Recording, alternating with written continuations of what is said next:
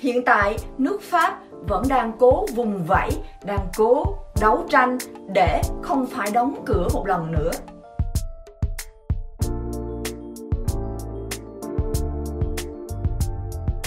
Hi, xin chào các bạn, chào mừng các bạn đã đến với kênh của Melissa Kênh chia sẻ về cuộc sống Pháp, kênh chia sẻ về văn hóa Pháp.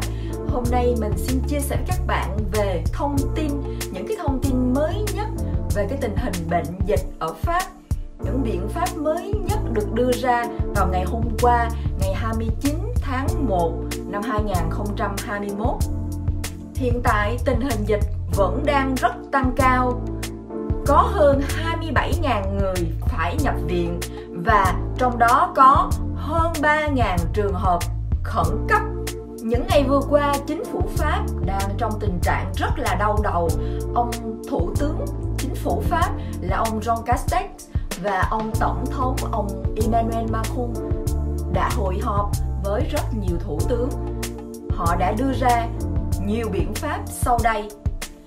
Người dân Pháp đang hồi hộp không biết là nước Pháp có phải bước vào phong tỏa lần thứ ba hay không. Từ những ngày qua, vô cùng căng thẳng và hôm qua, ông thủ tướng chính phủ Pháp là ông Jean Castex đã lên truyền hình, đã thông báo với toàn thể nước Pháp.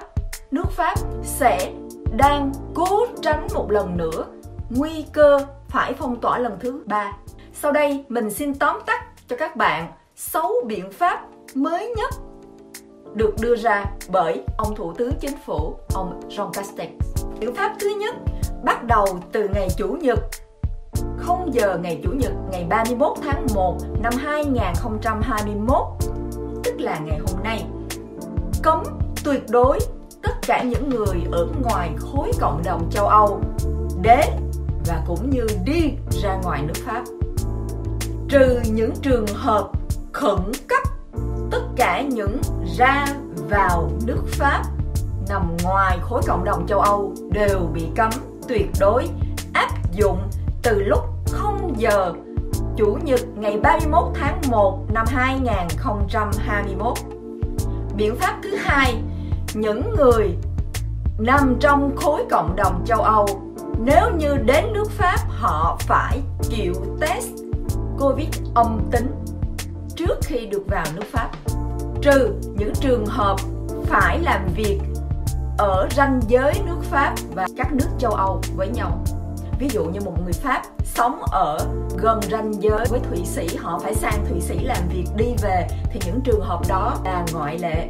Biện pháp thứ hai, lệnh đóng cửa tất cả những trung tâm thương mại, không bán nhu yếu phẩm, thức ăn. Có trên 20.000 mét vuông phải đóng cửa các trung tâm thương mại trên 20.000 mét vuông và không buôn bán về thức ăn nhu yếu phẩm phải đóng cửa. Bắt đầu áp dụng từ ngày thứ hai ngày mùng 1 tháng 2 năm 2021. Các siêu thị, cửa hàng chuyên về thức ăn nhu yếu phẩm thì vẫn được mở cửa nhưng tăng cường các biện pháp để tránh lây nhiễm giới hạn về số người ra vào để tránh lây nhiễm Covid. Biện pháp thứ tư yêu cầu các công ty, các doanh nghiệp khuyến khích tiếp tục làm việc tại nhà.